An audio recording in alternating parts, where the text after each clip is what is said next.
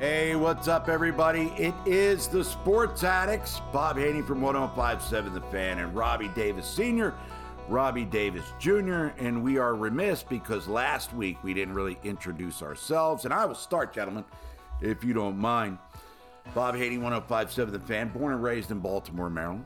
I've been in radio here in this market for 22 years, spent 10 years at WNST, now 12 years at uh, 1057, now Odyssey Radio. Grew up in East Baltimore. I root for the home teams. No bandwagon jumping here. It's the Orioles, it's the Ravens, it's the Terps, Wizards, Caps to a lesser extent. Not really a big hockey fan, but I have to root for somebody. That's would uh, the team that I would go for. I'm a Capricorn. My favorite color. my favorite color is blue, and uh, my lucky number is seven. So now you get to know me a little bit. I'm married. My daughter's 25, and doesn't seem to be want to leave in the house anytime soon. But that's another story for another day. Senior, introduce yourself to the people out there in London. Hello, I'm Robbie Sr., and uh, I own Robbie's First Base, which I've owned for 32 years. And of course, I'm born and raised in Baltimore. Uh, before uh, Robbie's First Base, I owned All Star Dodge, All Star Chevrolet, and All Star Chrysler Plymouth. So I was in the car business. An all-star, obviously. So I was in the car business, and uh, I got to meet a lot of athletes because I had them doing my commercials. Eddie Murray, Brooks Robinson, Fred Lynn, Mike Morgan, Lee Lacy. I could name on and on. I had a lot of athletes, so that got me into the business I am.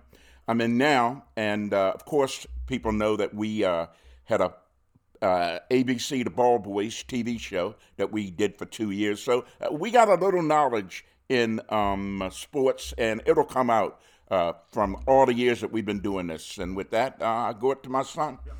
Um, Robbie Jr. also work here at Robbie's First Base. Been here for probably as long as we've been open, even though uh, half of those years probably wasn't legal, working legally. But I'm a lifelong sports fan. Get the, uh, the federal government. It's too late now. It's over with now. But uh, you lifelong sports fan. Uh, my dad got me into sports at a young age. Had a lot of exposure to athletes at a young age. Was around Eddie Murray, like you know, it's Brooks Robinson, Al Bumbry, all these guys my whole life. So I've always been around athletes and sports. Um, was lucky enough to play sports myself. Played baseball in college. Uh, had a little brief, short minor league baseball career with the minor league with the uh, Milwaukee Brewers. And um, basically, I just, I mean, I'm just a diehard sports fan. Um, got two kids myself. They're both into sports and activities, things like that. And um, one of the cool things about being here at Robbie's First Base over the years, just thinking about it the other day, is that we've had the exposure inside these four walls that we're in right now. We've had Johnny Unitas, Jim Brown, Brooks Robinson, Eddie Murray. Shut her down. Uh, My computer just fucking crashed. ah, damn. You were ripping too. Yeah, I was gonna say you can keep going and then we'll redo yours. So should I just start talking again? Yeah, go ahead. Okay. Pete Rose, don't forget. I'm not. and One of the cool things about being at Robbie's first base, inside these four walls, we've had Pete Rose, Jim Brown, Johnny Unitas, Brooks Robinson, Eddie Murray, countless uh, Art Donovan, you know Warren Moon, Jalen Rose. We've had all these guys be here in this in these four walls in the last like 33 years of us being in business, which is crazy. You know, nobody thinks that from day one that things are going to be that way, but I mean, if these walls could talk, man, I mean, there's been some cool things that happen in the store. And that's, you know, and, and I'm naming some of the big names. I mean, there's been hundreds of guys, you know, including like Al, Bruce Laird. Jamal Lewis. All right, Robbie Jr., you were talking about uh, being a college baseball player, and I don't want to digress too much from the topics at hand here on the Sports Addicts, but how do you feel about sports talk is done mostly by people who never played at a collegiate level? A lot of people played rec league ball like myself or high school, whatever it may have been. Do you need to, to do sports talk, have some sort of athletic background yourself? No, it's nice, but I've always been one of those people that don't really feel like you have to have played a sport or have the athlete, the background to be able to teach it and coach it and talk about it. I mean, we're all fans. That doesn't necessarily mean you know how to play the sport, but we're all fans. And you see in sports, you know, some of the best players can't coach because their ability to get from A to Z comes naturally. They don't know how to go from A to B to C to D to teach you how to be able to do something right. Uh, one of the examples, like we've seen what it was like Eddie Murray, one of the best baseball players we've ever seen, maybe not the best coach, you know, in his coaching career, because things come naturally to him. And I, I don't know exactly if that was the reason why his coaching career didn't, you know, wasn't a success. But you do see that in sports. Just because you know how to play a game doesn't give you any more ability to be able to talk about it and teach it. You know, just because you were a better player on the field. So no, I don't. I don't think it has anything to do with it. What do you think, Senior? Um, I think it's just the opposite. You know, I hate to come up on the wrong side, but I think it's just the opposite. And and this is this is what I say. Baseball is one of the slowest sports ever. And you hear people always talk about how slow it is. But to me, as a fan and played baseball, it's not slow at all. It's the most intricate game. Every pitch changes what you do with that baseball when it comes to you or when you throw it. So to me, the game's not slow. But that's because I played it and understand it. And a person who never played it doesn't understand that. They say, oh, yeah, you got to speed it up. It's sped up, but people don't understand. So I think having played ball gives you the, a little more knowledge than the guy who hasn't played ball because you can relate. Because you're a fan, baseball isn't slow to you, and I know it's not. I would agree with that. Yeah. yeah, I would, So- agree, I would definitely agree with that. Yeah, so- but to people, um, they look at it and say, "Oh man, that game's slow." No, it's not. You just don't understand it because you didn't play it. So yeah, I think by playing it gives you a head, gives you an edge up on the other guy. But I mean, you can get all the knowledge that you need. Mm-hmm. I mean, especially nowadays, like fans are smarter now Sure. than they ever were because of the access you have to stats. Yeah. You can literally watch any game you want to watch. And I agree to some level that, you know, I'd like a guy that could throw a baseball from third base to first base to maybe teach, teach you- major league players. Sure. You know what I mean? But to talk about it, I don't think sports is rocket science. eh, You know what I mean? No, no, Some people have a, more of an acumen. I mean, I could tell you who was the starting lineup for the 74 A's. Absolutely. But that's not paying my mortgage. You know Absolutely. what I mean? But it's it's, Absolutely. it's cold And like, baseball is a- trivial knowledge to have. And but- baseball's a totally different animal because baseball is that one sport where, unless you played it, you really don't have a true understanding of it. The other sports aren't really like that because, number one, they're easier. Baseball is a skill based sport, and it, like my dad said, you, you think it moves slow, but it doesn't. There's people are moving on every pitch, every single thing, every single pitch in baseball. Even when I talk to like little kids playing, and they said there's nothing to do. If you're playing baseball the right way, you're moving the entire game. So that's a misconception that people have, and maybe yeah. So somebody that had played in the past, maybe they have a little more knowledge and be able to you know to, to understand the game better and and relay the game better. That being said, we need to play ball. Well, let's play ball. and We're talking about the MLB lockout. Sports Oh, addicts here. And um, w- last week, Yeah. we thought that everything was going to get Yeah, resolved we did. Yeah, we by did. Tuesday. And they actually extended the deadline to 5 o'clock Tuesday afternoon. Nothing's happening from what we understand. Obviously, we all read the newspapers. April might be wiped out in its entirety, Mm-hmm. and the uh, start of the season might not be until May. And you know, baseball is a sport that's we all enjoy it. And Caleb here is our uh, trusty engineer and producer. He likes baseball, but baseball might be an acquired taste. And you talk about how it's fast and we get the nuances of the game, but you know, some people are just like know, They're bored. Yeah, They're so, bored. Baseball, I think there's a lot of tone deafness going on here.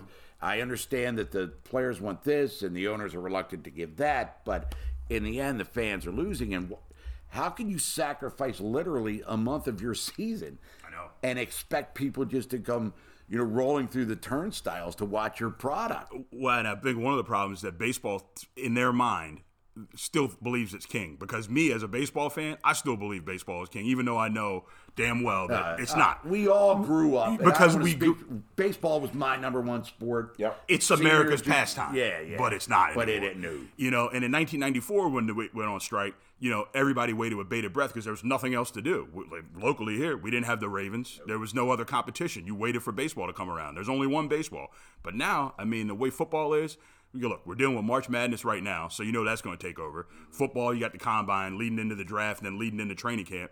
Baseball, man, especially in these small market towns like like us, with not a very good team, people are going to skip right over baseball if they if they don't get it straight. Nothing's going to change with these owners and the players until it hits them in the pocket.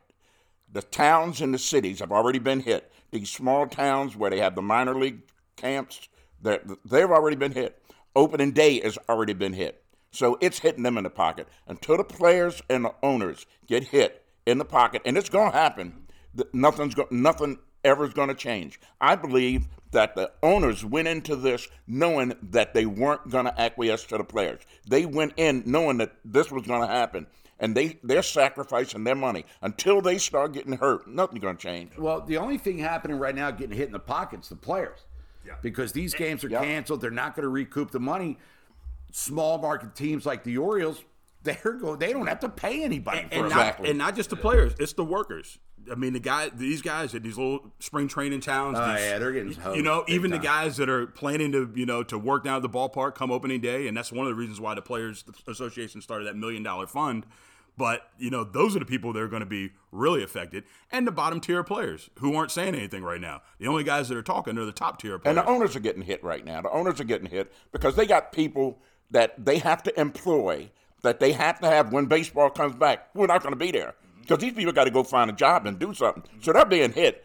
It's it's just not hitting them like you see hitting the players, but they are being hit and they'll feel it down the road. And and some of them recover, and some of them don't. I mean, some of them don't. You, I mean, like uh, I don't know why um, with Jeter just got out of the Marlins. I don't know why he left. Uh, but, he, but but I wouldn't be surprised if it didn't have something to do with the financial aspect of the game right now, because it's up in the air right now. What's going to happen with baseball? If I had the money to buy a baseball team, I would try to look for a football team. But let's look at it this way too.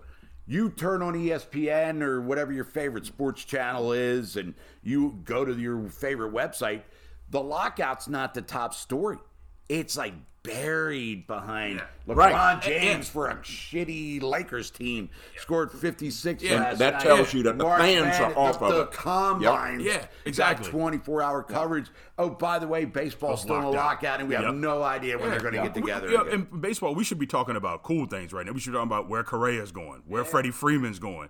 You know, we shouldn't be talking about nothing. You know, what, what- what you know, fighting over money, and especially right now, nobody wants to hear that with things going on in the world. Nobody wants to hear these guys crying over money.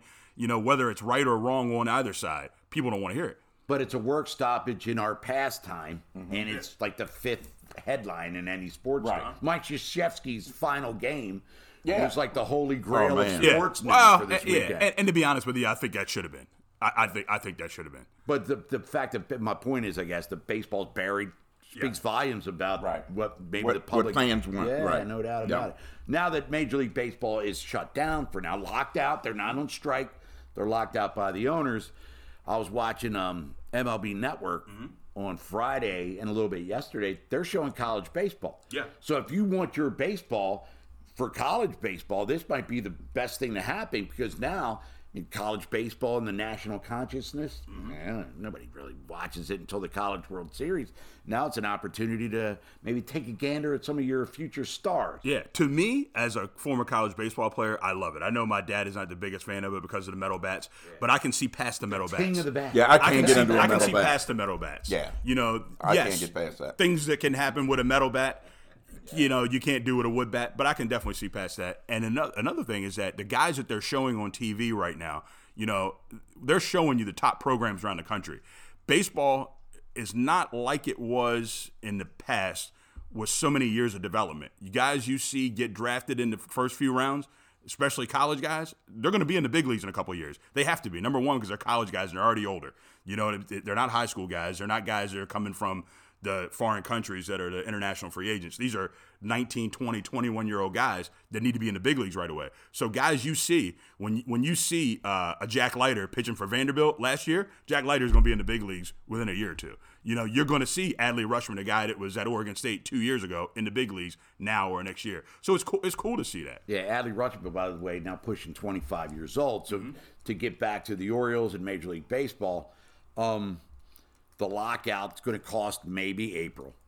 He will play because he's not on the 40 man roster, so Right. he gets a minor league time, whether it's Bowie or Norfolk, I don't really know. But if he's not on when they play their first game Yeah. in 2022, Adley Rutschman better be the catcher. In, He will be. he will be. Uh, uh, we we agree. He absolutely will be. They don't come north without Adley Rutschman. He is coming north with, with the Baltimore Orioles. well, he's already here. No, So no, he's, got- going to be on that starting lineup. No, And we we talked about You this have to adjust your roster Yep. or whatever it's got to be to make it out. He's not even on the 40 man. Give up a year's service. I don't care what, what it is. As far as the owners are concerned, they want to hold you back. He's coming put north. But because here's the thing: if you got a big boy, if you've got a Ronald Acuna, if you've got uh, a Fernando Tatis Jr., you don't even let it come to that where that extra year matters. I don't necessarily think the Orioles are going to have him up from day one, but you don't even let it come to that because you take care of those guys to save yourself some money. You throw them that deal early. We're talking you about the Baltimore Orioles. Right. And uh, with the Baltimore Orioles, I don't think it's going to happen. Yeah. Because They'll they're- bring 'em up. I don't think that's going to happen with the Baltimore Orioles because they're going to they're going to do it by the numbers and by money. And if you do it by the numbers and money, they're going to keep them down in the minor But leagues. now, again, goes back to the tone deaf. Nobody, fans don't care. Yeah. I mean, they might care in the long run. where Adley Rutschman's service clock starts to tick and he hits Super Two or And free agent, but whatever. It's like, look, we've already missed X amount of days of the season. Yeah. They cannot sell tickets yet. Let's be But serious. Opening day to be determined, but be at the yard. But But, Adley Rutschman's ass better be in that. Let's be serious. And I'm speaking as a fan. if Adley Rutschman is on the opening day roster, are you really going to go to that many more games? I'd be more intrigued with what's happening on that day. Because in the It'll whole give you a big reason picture, to watch the game, and you don't have to be there. Yeah. It'll give you a reason to have some interest in the Orioles. He's gonna be. He's gonna be on the And team. nobody's buying tickets Yeah, he'll like be they there, did sure. Yeah. until they Yeah, start in the games. whole grand scheme of things, it won't make any difference.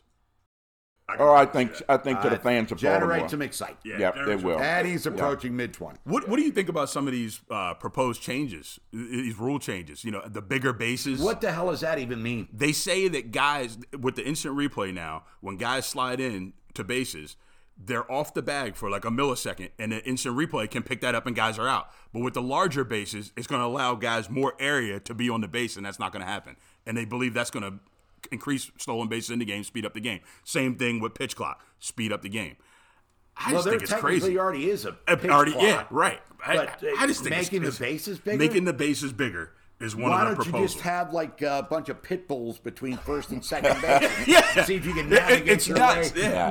Nah, Yeah. enough already Yeah. with this and, nonsense. and the banning the shift. I've always been look. If you want to put nine guys playing one position, then go for it. Keep Because them in the infield. Yeah, because baseball, the way the field is spread out with guys playing all over, that's actually harder because the guys are spread all over. So if you're moving guys around to other other parts of the field, it makes more part, other parts of the field open. So it's easier game. What do you think, Senior? I, I believe that you ought to be able to put a guy anywhere, Anywhere you you want. want. I don't care. You can have nine guys on first, At first base. I don't care. That makes the game you- easier. As long as you're within the, the, the foul lines, I don't care where you put them at. And it's up to me to adjust as, as a hitter. Okay, so Exactly. so Aaron Judge, for instance, uh-huh. they're not pay the Yankees aren't going to pay him the bazillion dollars he's going to get to hit against the shift. They're paying him to hit the ball over the fence at his launch angle and his exit velo. I mean, well, just hit against the shift. Like so, Chris Davis. As he should. up- no, Yeah. So if I'm so so uh, just just ask me this. So if I'm a tight end and I'm really good, you can't put two guys on me, right? You, you don't put two guys on me, right? That's what you're saying. no. I agree with Joey Gallo. and- How many outfielders do you need? Hey, you get thrown out by the right fielder because he's playing ten feet beyond the Yeah. infield circumference. And that means and he's I'm not not- in another position. I want to see Robbie Alomar make a spectacular play. and you can second still see that. And you can still see that. And I'm not asking Joey Gallo or Aaron- or Aaron Judge to bunt. I'm just asking them to use the whole field. Play with what they're gi- give, give take what they give you. You don't get much free in baseball. If they're giving you something, you take it. That's- So you're cool with the shift. I'm cool, oh, absolutely cool with the shift. I hate it. Yeah, they've I been mean, shifting. Old school, Bob. Yeah. yeah. You need to move. In, need to move into the 21st century. Bob, Bob, they've been Yeah. shifting in baseball since baseball started. When you play little league and your coach said shade to the left or shade to the right or move to the line, it's the same thing. No, No, they different. just kind of said, uh, put your gloves down.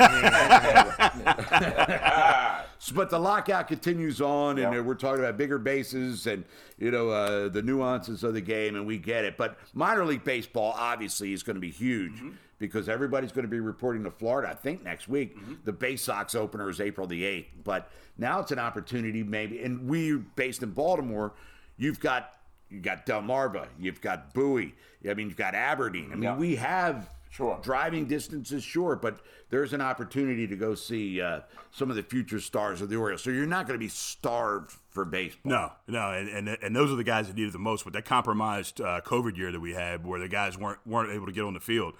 the development of the young guys is critical, especially for organizations like the Orioles who are dependent. We're not going out and signing any free agents. We're dependent upon these guys that we're developing to, to pan out.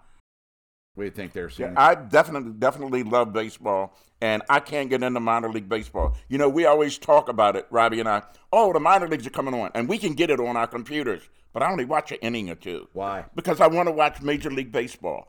I, I don't want to watch college baseball. I want to watch the pros play baseball. I want to watch the names that I know, and that's what the public does. I mean, it's not just me. That's what people do. And we have the MLB package where we can get the minor league games. But it goes back to what we talked about earlier, where the fans have more access and they're more Yeah. knowledgeable. So I think a, a diehard baseball fan knows who Drew Jones is. Now he's a mm-hmm. high school player, but they're mm-hmm. going to follow him. Mm-hmm. And as we talk about with the Orioles, now you're you're going to follow along as much as you can because the future of the team, Gunnar Henderson, I'm guessing will be what Aberdeen this year. He was at Aberdeen. Maybe he makes it to Bowie. You're going to follow him big time. We are because we're baseball fans, Right. diehard. But, the average person that comes in here doesn't have a clue. You know, and when I say comes in here, I'm talking about Robbie's first base because we sell sports memorabilia and we talk to little kids that follow. But they don't know who these people are. You know, they know who the guys are on the big league teams on the big league field. You know, that's who they turn the TV on So to are- watch. is baseball kind of hosing itself right now? Of course it with is. that, Yep. uh, No yeah, doubt. Yeah, of with course that it is. philosophy. Yeah, absolutely. So you no don't question. like the ping of the bat. You don't like. Well, I don't like baseball? I, I don't like If it's aluminum not bats. the major leagues, who you know, cares? Is that I, I don't saying? like aluminum bats. Yeah, I, I never could get into that. Will they play in April? I'm still going to say yes. I mean, a week ago I was saying they were going to play. Opening day was going to happen. I'm still going to say yes. I don't think they're playing in April. I don't think, so. I think we'll see baseball in May because that's when it, th- th- it's going to hit where, where people are losing money. I'm talking the players, the fans, mortgages got to be paid. All these guys are going to say, you know what, we need to make a deal. And I don't know who's going to, nobody's going to win in the deal. The owners, the players, nobody's going to win.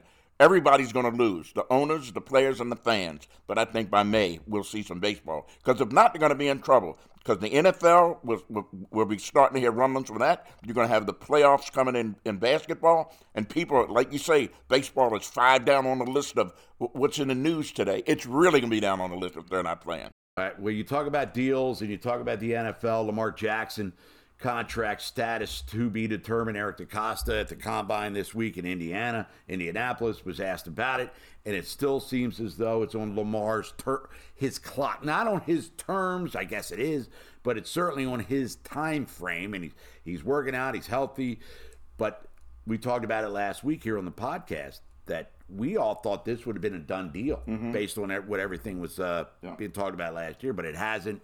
Are we growing any uh, any angst uh, starting to uh, bubble up here, or is it still just uh, nothing to see here? Please. Well, start? it's you say it's on his clock, and it's on it. This last year was deal twenty three and a half mil. It's on his clock Ravens and it's on his money. The him if they want Ravens, the Ravens have made him an offer. They've made him a monetary offer, and he's turned it down. And that's what it, that's what DeCosta was saying when it was on his clock. They they made him an offer. He just doesn't want that offer. Now it, it, that's why he- has to have an agent to sweeten it or non-sweeten the deal. You need that buffer because he can't do that. All he can do is say no. But if he has an agent, the agent can go around corners and say this, this, and this, and that's the problem. And Lamar's doing not only himself a disservice, doing the team a disservice, because the team has to go after other players, and they can't do that. It's like this thing with uh, Aaron Rodgers. Aaron Rodgers with, with the Packers, they can't move on. Yeah, he's holding him Oh, hostage he's right ho- exactly, and he's and Lamar is hurting the Ravens. So he, something needs to get, get done with his contract. It absolutely does. We need to sign him, and it's going to be in the forty, uh, a four hundred million dollar range, or, uh, or one of them mega contracts. yeah, Dak makes Dak Prescott makes forty mil. Oh, he'll make more than He's that. He's got to get that. Yeah. Got to makes get more forty. than that. Josh Yeah. Allen makes forty-three. Same draft class. Yeah. And uh, Mahomes makes uh, forty-five, I think. Yeah, so He's got to he'll- be and that back. guaranteed money, by the way, is going to be in the hundred plus million dollars. Right. So, uh, uh, uh, too bad he doesn't speak to the press, but he is speaking by not speaking. He's telling you uh, that uh, it's not good enough for me. That's what he's saying. He's betting on himself. There's no doubt he is that because Lamar Jackson could be a rich man right now if he wanted to. Well, he is a rich man. No, no, Really, he, really, really He could be a hundred, a hundred and some million guaranteed. That makes him a rich, a, a rich man, and don't have to worry. He could already have that locked up. He, we know he's one injury away from never playing football, and he knows it too. But apparently, he's sacrificing all that, and that's why he needs an agent. That's why he needs someone other than his mother to intercede because it's ludicrous. Eh, this guy has generational talent, and he needs to, he needs to be remunerated. Do you, Junior, you think he signs before training camp? Lamar Jackson? No, I mean, there's no reason to believe that Lamar would do that because all the Lamar's history says that he won't do that. So no, I definitely don't think Lamar. And I, I'm guessing that once they get that deep, like OTAs, mini camps, if he doesn't sign by training camp, they're just going to shut down negotiations altogether. I would think so. I would think so. Because he he his he's obsessed with winning a Super Bowl, and he doesn't want any. I don't want to say it's an unnecessary distraction, becoming a multimillionaire and taking care of generations of your family. But uh, he's going to be all about winning football games because we talk about baseball being fifth on the list watching uh, the national TV yapping heads. They talk about the quarterback powers in the AFC alone. AFC. Patrick Mahomes, rightfully so. Josh Allen, rightfully so.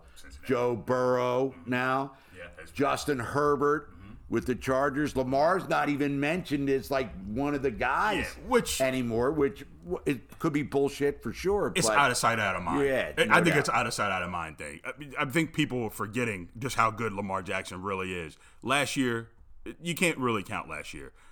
You take all those guys, Herbert, Mahomes, Burrow, any of those guys, you put them in the same situation as Lamar had last year, they would suck. They'd be the same. It would be no different. Lamar, the way the year ended with the injury and not coming back, and could he play? Couldn't he play? All that, yeah, that kind of that you know put like a sour taste in people's mouth. But people were forgetting just how good Lamar Jackson is. Lamar Jackson is the same Lamar Jackson. Nothing's changed. yeah, two years ago he was the guy. He still is the guy. If I was Lamar's people, Mom and Lamar, I would take a five year deal with the Ravens right now and sign this big deal right now and have another deal after that. yeah, he hits I- I free think- agency around thirty. Yep, that's exactly what I would do. I would, I, I would, if I was his people, I would go ahead and, and that that gives me some guaranteed money now, no matter what happens, and he can hit the lottery again in five years. Because the guy's good. All you got to do is look at his wins and losses. That's all you got to do. How many games he started, how many games he's won, and it speaks for itself. The numbers say how much you get after that. Well, playoffs though. Ah, forget you got to the get there first. And, Yeah, you know, it's kind of I, I put the playoffs thing That's like how you're judged. Fran targeted an over in the Super Bowl. Jim Kelly lost four straight. I mean, they're Hall of Famers. Dan and- Marino. Yeah, Dan You Marino know, only goes- played in one. Yeah, yeah. You know, But, but, you are judged ultimately, and he's not. I'm guess not worried about legacies yet, Lamar Jackson. No. But you know, your legacy is defined by how you play in big games and how many championships. Sure, and but also, I you know, if you go back to those losses, I don't really pin those losses on Lamar Jackson. To be totally honest with you, I don't. I don't pin the Chargers loss on Lamar Jackson, and I don't pin the Tennessee loss Well, on Lamar throw a Jackson. pick six against Buffalo two years Well, that that Buffalo game, honestly, after you really got to throw an that. open receiver. The, the, the, the conditions in that game, Josh Allen didn't play good in that game. That game was just a badly played football game all the way around. You put that that game with some in some normal conditions, and maybe you could really see that that game. I, I really throw that game out of the window. But like the Chargers game, poor preparation by the coaches. That wasn't on Lamar Jackson. yeah, they would have had like 82 DBs. Tennessee, again, poor preparation by the coaches. Running Mark Ingram out there when he should have been on the sideline. At- At best, a decoy when you got healthy running backs that could actually played in the game and helped. You know, the Andrews ball off the hand. It, it- there's a couple of things here and there. but he's not without blame. No, No, I'm not saying it. But he's not doesn't deserve all the blame. No, no, But no, as the no, no. quarterback, you have to take it. You get, but you get more credit than you deserve. When and you you certainly take more blame. Yeah.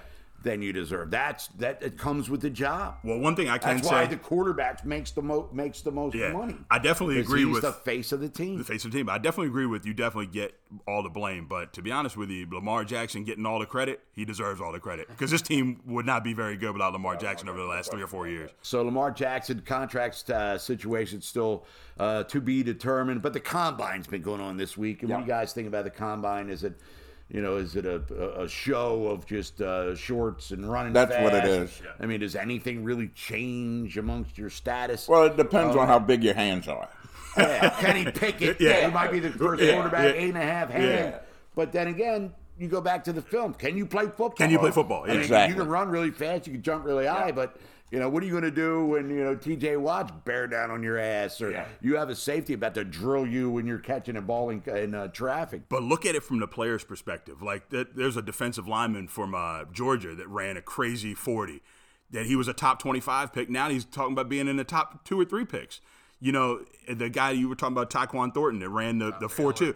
Yeah, I mean, it change, it totally changes the way teams look at people based off intangibles. So it makes a big difference. We might think it's just guys running around in shorts, but for some guys that might not have got a lot of national TV time mm-hmm. or they might not have got a lot of exposure during the year, that running around in them shorts, you know, at, at the combine makes a big difference. And it, you see guys every year. There's guys that come out of nowhere that climb up the charts and all of a sudden are you know considered top picks, and then there's guys that go the other way, like when we saw Orlando Brown when he shit the bed at the combine, and then you know he fell to us. He's been in what three Pro Bowls? Maybe yeah, Pro. exactly. It made him a It steal of a goes deal. back though. Ultimately, can you play football? Can you play football? Yeah. now the hand size with Kenny Pickett As a quarterback, I think that makes a difference. that leads to you know ball security. But he played at Pitt. I mean, a cold weather team. I mean, they play at Heinz Field where the Steelers play. I mean, I'm assuming that he would be used to those sorts of conditions depending on where he gets drafted. But you know, watching the expert types again on the the the, the uh, national channels. It apparently these is guys' kind of a big deal. Yeah, like- His hand size, for instance, is smaller than any starting quarterback currently in the Sure. And uh, you know the Aidan Hutchinson guy. I mean, Aidan Hutchinson is a stud. He's a complete stud. But now they're talking about you know he's got short arms, he got alligator arms. So at the, at his position, Ain't paying the check. yeah, you know what I'm saying. But I'd take that guy all day long if I had the chance to get him. But you know what it really does with the combine when when the Ravens, the Patriots, or any of them go to the combine, fifty people from the organization go with them. Do you know that? Fifty people, staff, coaches, they go with them. And what do they do? Talk to the other coaches on the other teams about the players that's going to be available. That's exactly what they do. So it gives them all the opportunity. Forget the guys on the field. We're looking at them, they're looking at them, and it's all going to be a judgment. But they get a chance to interact with other teams, and that's why when players can be moved, they get moved really quick because they've already talked about them with these guys. They go to the the, the, the bars, the, the the meetings, and they may be talking about the guy on the field, but they're also talking about guys they're going to release. So it's good that that that, that they have the combine. Free agent, Yep. uh, Little early free agent tampering. illegal going on. tampering or legal But, but how tampering, whatever crazy is call the combine? The fact that like people now will tune in to watch guys do that. You people will sit there all day long and just watch the guys running forties, high jumping, you know, Well, throwing the the football. Fans are there now. They're serving booze and food. Yeah, it's yeah. becoming a Because event. the NFL's got it together, NFL man. Is twelve months a They year, got it together. 365, which goes back to what we talked about earlier with baseball. Oh, by the way, they're still locked out. Oh, yeah. Major League Baseball. Yep. Eh, but uh, Aidan Hutchinson's got little arms, and uh, some dude from Baylor you never heard of ran a four-two plus. yeah, 40. we shouldn't even care. All right, so we got football going on, but let's uh, transition smoothly, I hope, to college hoops and Mike Krzyzewski. man. Last night was his uh, final home game in Durham. How do you turn? How do you turn? How do you turn thirty dollars into a hundred thousand? I don't know. Have a ticket to the game last night, and be a student. A student could get a ticket for thirty bucks. That's what a student has to pay for a ticket. The seats on the court were a hundred grand. Damn. Oh yeah, Hundred thousand. Average ticket fifty three hundred. talked to Kenny Dennard mm-hmm. on Friday. Yeah. passed. Yeah. Played for Mike Krzyzewski's first team, and he said they were going for upwards of eighty thousand dollars. They had seats But if you're like Kenny Dennard, Yeah. who's a legacy alum, and they find out you sold your ticket, they cut you off. Yeah. So you got to be kind of Yeah, right. You want to make some Yeah. cake, but Yeah. you might be. But Uh, can you imagine going that? Your last Duke well, of course game you can. doing Of so. course you can imagine it, and people get those numbers misconstrued. The real thing that drives those numbers is the alumni. You know, you go to Duke, you make a lot of money, Yep. you can afford to buy a ticket. There's no number you can't hit. Exactly. You know, so the doctor that went to Duke that makes you know six million a year, oh, sure. you can't outbid him. And there's and except for there's not just him. There's thirty thousand of them, you know, around the country. There was just like 91 former athletes there, uh, and you know, former Oh, star man. It was crazy. Yeah. I mean, it was a who's who there. I mean, But you know it was awesome? They Well, lost. they- they lost. Yeah, it was great. You and, know- and I don't like Carolina and being 57, growing up watching ACC. I hated Duke. I hated North Carolina even more because Carolina in the 70s and 80s, they were Yeah. it. Duke sucked Yeah. when I first and started Hubert Davis always drove me crazy for some Yeah, reason. and That's a whole. so all the bandwagon Dukies, if they were my age, they'd Yeah. have been Carolina fans. Yep. But for him to lose that last game, and I have no ill will towards Mike Krzyzewski. I interviewed him once, and he was actually it pissed me off that he was cool Yeah. because I wanted him to be an asshole, but he wasn't. He was like a very great guest. But for them to lose, I, I thought it was uh, fitting. It was. against their hated rival. I'm sure Oh, Dean. Smith was like big middle Yep. finger from heaven And they threw a stat up on there down on last uh, night. Cameron. that uh, Coach K stat a stat that he was 570 or something and 72 at Cameron for his career. That's crazy. He made his whole 40 some year career. He only lost 72 times at Cameron. I mean, that's that's nuts. Yeah, that's, uh, that's, that's not. I mean, that's an you can actually, run. if you were a team that came in there and beat them, you actually have something to brag about. I mean, there's not there not that many other teams that can say they did that. Now, before we start kissing his ass, Mm-hmm. Yeah. which we should because Yeah, it's, yeah, right. uh, it's appropriate. He's the best coach ever in college. but I thought even better than Wooden would. Oh yeah, get even, to. yeah, even better wouldn't. the numbers. Yeah. But I thought after the game, when he came out, and he's probably tired. He's in his seventies now, Yeah. and you know he's been having this kind of heaped on him, and I get it. But he first thing he said was tonight's game was unacceptable. Yeah. Like shit all over the team last night. Right. Season's acceptable, but tonight's unacceptable. Season's not over He's yet. He's trying to fire his team up for the tournament. Is that what it was? I think so. I thought he kind of Maybe he was embarrassed. Yeah, I couldn't do that. To, I couldn't. I couldn't do that to my team on national television. Yeah. even though it was of all the unacceptable. Alum. Yeah, I mean, it was unacceptable. Yeah. They were blown out by a team they just beat by 25. yeah, but for him to come out and announce Nah, it like I that- think that's First the fire. thing he- anyone like improv. I think that's the fire you need lit. I think that's the fire you need lit up under you because Duke got the talent. They've got the players. Oh, sure. They got the Uh, horses. Banchero might be the first pick in the draft. if you give them a reason and you light a fire in them, it could be trouble. What do you, I thought it was, I don't want to say it was classless, but Yeah. it Guys was, do it all the time. It was an unprovoked Sure. ad lib. Sure. Tonight sucked. Yeah. yeah, I couldn't do that to my guy. Season was great. Well, Not- hey, not Still with all those lose in the people first round of the there. tournament, though. hey, and look at it from this perspective. You think Coach K, he was going to come out and talk to the crowd after the No game doubt. anyway, no matter what. chairs and You- microphones You, set think up. he, you think he was expecting to do that in an L? No, he was coming out, coming to you Yeah. know doing that in a victory. You know what I'm saying? So eh, things just come out wrong sometimes. But greatest college basketball coach man Oh, yeah. Of Yeah. all time. Yeah. Landscape has certainly changed, and John Wooden was Yeah. stacking titles, uh, ten in what was it, twelve years, whatever it was. Was it 86 wins in a row or something like that? Eighty-eight. 88? Yeah. Yeah. And uh, but Duke, he's won five. He's been in Final Fours countless. Multiple ACC tournament championships. Put it in perspective, Lefty and Gary Williams won two combined. Yeah. Mike Krzyzewski's won multiple Yeah. ACC tournament championships. And even even though it's changed basketball on players, the movement, how they drop, how they get out, exactly. Uh, but he's hung in there, and that's the difference between Wooden, uh, you know, with the Alcindor and what Bill Walton. Walton yeah, all them. Uh, it, it, it was totally different. Yeah, he's the best coach ever. Coach K is absolutely the best basketball coach ever. There's no question about it. what do you think, Junior? I agree with it. I definitely think he's the best college basketball coach ever, no doubt. I mean, he improvised and adapted. Yeah. Because up until the late 90s when Elton Brand left after his sophomore year and I think Corey Maggette, I think it was his freshman year, no one had ever left Duke prior to their eligibility exhausting. Yep. And so that was, oh my God, no one has ever left Duke before uh, before their uh, senior year.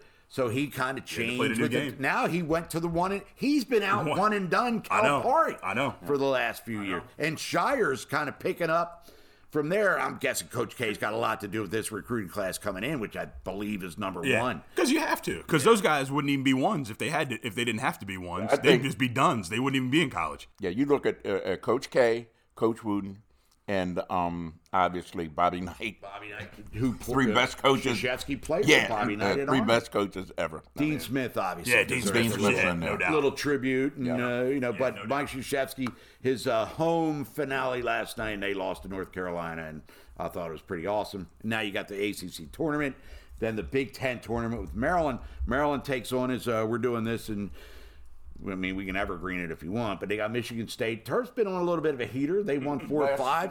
Should have beat Purdue. Last six out of seven, they won, And right? Michigan State is really starting to crap the bed down the stretch. I think Maryland might be. I, I, am predicting them to win today. Then again, I picked the Dolphins to go to the playoff. and I think Maryland might. I'm not saying they're going to win the Big Ten tournament because Fatts Russell and Ayala are playing really well. Yep. Uh, Julian Reese, the kid from Baltimore, is playing well. Donta Scott's doing some things. So I'm. I'm thinking Maryland's going to make people sweat in the Big Ten tournament. I, I, I hope they do, and I would love to see them in the NCAA. Um, and I don't know that if they don't, w- would they get an invite from the NIT? I mean, I don't know. And would they take it? I mean, You know, take it. Yeah, a lot of times the they NIT is uh, lost Yeah. so much luster. I know. You don't even know who plays in it, when it is, I know. where it is, what is it again? But I think I think they'll I think they'll win the game today, and let's see if they can uh, make some noise and at least let people see what they're going to be next year. Because we go back to next year, they're going to have a new coach. I don't think Danny Manning is going to be the coach No. uh, of them. I think they'll bring someone in, and I, you know, I know we talked about Pitino and we want him, and Pitino says he's not coming, and and all Well, this. Damon Evans said Damon on, uh, Evans, uh, Thursday on Yeah, Vinny and Haynie. more or less. Without mentioning Yeah. him, don't believe everything you read. because if he did mention it, that would be tampering. yeah, you can't do that. Yeah, so I, I'm still hoping that uh, we get a Pitino because money changes everything, but we'll see. But I, I do think we're going to get a coach that's going to put us uh, on the map again because they need to be uh, in basketball because they're never going to be in They gotta get a football in the Big coach. Ten. Basketball is going to be it. So I think they'll make a they'll make a big splash. So uh, if they go mid-major, say uh, Valentine from uh, uh, Loyola Chicago, they hire him. See, I think guys like him and guys like Andy Enfield would be better for the program long term. But I think a guy like Pitino gets us instant credibility. The name is going to recruit itself. Well, I think The- Enfield does. Uh, yeah, the name. eh, More people know who Rick Pitino is than Andy Enfield. Oh, no doubt. But You know what I mean? Enfield, they went to the Elite Eight last year. Just he, Evan Yeah. Mobley might be the uh, rookie of the year year, yeah. uh, in the NBA. And he's got a couple McDonald's All Americans coming in. They're in the top twenty-five. Long term, I like Enfield. From here, basically, you know, from Pennsylvania, played at Hopkins, all that stuff. I Got, take. his, got a master's from Maryland. Did he? I didn't even Oh know that. yes, he did. I would like him long term. I think he's the better solution. He's younger. I think he's more motivated. I think he'll hit the street. I think he'll actually recruit. Pitino, I don't know if he'll do that, but Pitino, the name will do it for itself. Think like if you want a quick fix, Pitino. Long term, and Dude, I'm with you. I've been saying it since the day Turgeon with quit or resigned or whatever it was, was fired. I've been all about Pitino for that short quick fix. fix. Yeah. Comes in three next year. He'll clean up in the portal, and then two years from now they'll be in the top 10 And then you reestablish Maryland as a national power, Exactly. and people are now banging on your door to take And I the think job, that's really what not they need. using Maryland as leverage to get an extension, which, quite frankly, Enfield might be doing at USC. You know, I, I don't know. I think I'm all about it, but I don't think I, th- I don't think it's reality. I think a big big time boosters goes to University of Maryland and talks to them and tell them they want Pitino. They bring him in because the big time boosters who bring the money into the to the program are really what calls the shots. Because if they bring them in, now that you can pay players, you know you can pay basketball players to come to your school now, and Pitino can certainly get that done. When he can walk into your house with a handful of bucks, because he can walk in with a fistful of money now and it's legal and get players to come to your school, uh, we'd be right on the map. And the University of Maryland needs to understand that because those are the parameters that you're playing in now. The old days are gone now. If you want to compete with the big boys, you got to have the guy that can do that, and Pitino's that guy. Yeah, what used to be illegal is Yeah. very Yeah, legal. yeah, we very need that legal under, now. we need that Under Armour NIL stud player. Yeah. You know what I mean? Like Yeah. it's out there. Yeah. we have it. We, I mean, we have Kevin Plank. We have all the ability. All, we have all the resources to be able to do that. Why not do it? So Maryland looking for a new head coach, but trying to close out the season on a high note as they've been playing very well as of late. But Towson, the Tigers, that's Towson the Tigers. story. Yeah. College basketball wise, they won the Colonial. They play in their uh, conference tournament today as uh, they're looking to get back to the NCAA's for the first time in a long time. And you know, Pat Skerry's done a hell of a job building a team there. Yeah, the only problem with with with, with Towson is that uh, you talk to the average person, they can't name three guys on Towson's team. 'Cause I can't How about either. one guy? Yeah, yeah. yeah. I can't either. the, the fact that we're having the conversation is the reason why Maryland's got to get back in the game. Because for the last three or four years, you know, I'm looking to see if Mount St. Mary's can win their tournament, if UMBC can win their tournament, you know, if Towson can win their tournament. So I have somebody local to watch. I, I, I hope Towson can get in. You know, they are the best team in their conference. So just like UMBC was, I think last year, but they lost in the in the tournament, so they couldn't. Wish they couldn't get in. It'd be nice to have somebody local, but that's all the more reason why And the Maryland's got Colonial, to by step the up. way, is not some scrub No, no, league. no, no, it's a not by any means. Strong Right. mid-major. But you're not going to get an at-large bid. No, it's a one bid league. Yeah. Right. So I mean, if they get upset, They're like done. Wilmington, They're done. It, They're done. They got to Dawson's win it. going to the NIT or one of the other uh, slappy tournaments. Yep. there. But still, to your point, Junior, having a team To watch. That's not Maryland. Yeah, it's, it's- kind of Maryland should be a Yeah. no-brainer. It's Yeah, not. Is yeah. Maryland on the bubble? and They got to win Yeah. the tournament to get in. It should be like, all right, what seeds Maryland going to be, and what time are they playing on Thursday? Exactly. Yeah, we shouldn't have to be worried, you know, looking for the Coppin of this year or you know another. T- I- no, no knock on those programs, but Maryland needs to be in every year. All right, let's get to uh, now what do you guys, one of your many fields Mm-hmm. of expertise, of course, here at Robbie's First Base is sports memorabilia. And uh, you talked about the store and everything that you guys got going on. But uh, what are the big news stories of this week in regards to sports memorabilia, the cards, the jerseys, everything you guys got going on? So it's it, you know the, it's not even a weekly thing at this point. It's almost like a daily thing. Things just change constantly with the sports mark, sports card market in particular, especially with these NFTs that have that have come around. Uh, basically, these NFTs are pretty much just a holding. You don't have a physical card or a piece of memorabilia or anything. You essentially just have a file for the most part that just says you own this. It's pretty, much like a position in the market. So, you know, at first I thought it was a little strange, you know, because people want to be able to buy a baseball card or buy a jersey or buy a signed baseball and say they own this, not have something they own virtually. But the way thing is now with crypto and all that, it's becoming more accepted. And 52 Topps Mantle rookie card is, like we talked about last week, next to the Honus Wagner, that's pretty much the most desirable card.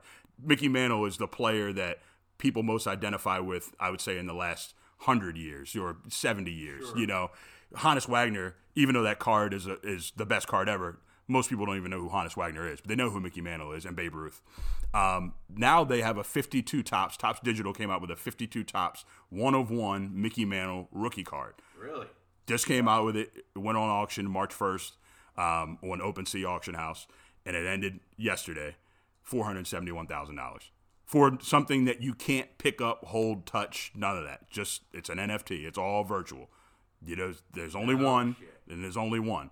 Now, for the average collector, it might not be of interest. I mean, number one, the average collector can't afford it, but for people that are investing in these things, these NFTs are the future. So what's the ceiling for that financially? who knows? Who knows? Yeah, who- crypto. Yeah, you don't know. Yeah, you don't know. But but it, I mean, you know, I don't understand real money. Right. Yeah. Much less, Right. You know, something I can't go and buy a gallon of gas. But the with, you know cool I thing mean? about about collecting cards, and you know, forget about the NFT. You can still walk into a shop like ours, buy a pack of cards, and the card could be worth thousand dollars, ten thousand dollars. You still have the opportunity to spend eight bucks, ten bucks, and do that. And that's what's going to keep the market going. Because right now, baseball cards are more popular than they've ever been. And we've been doing this for over 30 years at Robbie's First Base. So right now, baseball cards are popular. Uh, the fact that you can, uh, little kid can come in and buy a card, and now with the internet, the fact that he can look that card up and tell what it's worth, he's in the market already, mm-hmm. and that's going to keep it fueled. So I think it's just nothing but upwards for, for the sports card Will there be more of these digital cards? Oh, 100%. Yeah, They oh, are yeah. the future in the sense that, like, we can't relate. Like, my, my daughter asked me the other day, what'd you do when you didn't have a tablet and you didn't have a cell phone, you didn't have all this? Well, it's the same thing with these NFTs. Yeah, we existed. It's the same thing with these NFTs. These kids are going to look past the cardboard. You know, we can't wrap our minds around that. You know, they're going to be doing these NFTs 15, 20 years down the road. It's, it's not going to be a big deal. They're already on the computer anyway. That's like my dad said. They're looking at the, looking up the cards, seeing what the value, seeing what the grades are. You know, and they and they're trying to sell them online like they would at, like we would at a baseball card show 20 years ago. But now I don't have to get in my car or get my parents to drop me off at a baseball card show. The baseball card show is right on my laptop or my tablet or my cell phone. It's right in my door, right in my house.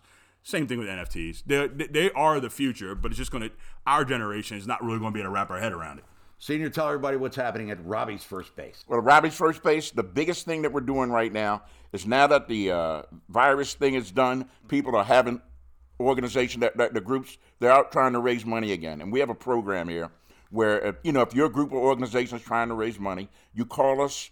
We tell you up front what we need for our items. We give them to you on consignment, and if you sell them everything over what we need that you get, you keep. And if something doesn't go, you just just give it back. It's a win win for every group organization. You can't possibly lose. And uh, now that this thing's over with, as far as groups getting together again, the market has absolutely picked up for us here. 410 560 3200. What's the website? www.robbiesfirstbase.com, home of the big league deal. All right, it's the Sports Addicts. And uh, let's bring in uh, Caleb. Caleb, introduce yourself to our uh, audience out there. All hey. three of them.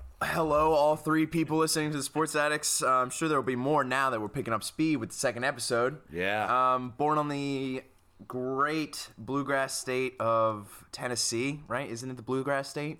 I thought Oh, that was that was Kentucky. Kentucky. Yeah. Is it Kentucky? yeah. Well, you're from there. You know Oh, that. man, you're no, from I lived there for a year. I didn't, I didn't live Maybe there you're on very the long. What- okay. Um, I grown grown up on the Eastern Shore. Uh, graduated from Salisbury University. Been working over at the Fan with Bob for a couple months now. Um, really just getting into the whole production thing. My background is in music technology and uh, media production, so sports fits right where I need to be.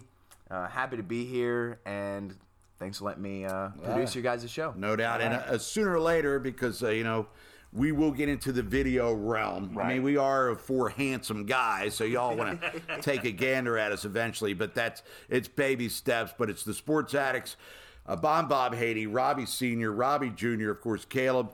Thanks for listening. We'll be back next week with another episode, and hopefully, we'll be talking about the start of a Major League Baseball season date to be determined. Enjoy your weekend, everybody. We'll talk to you soon.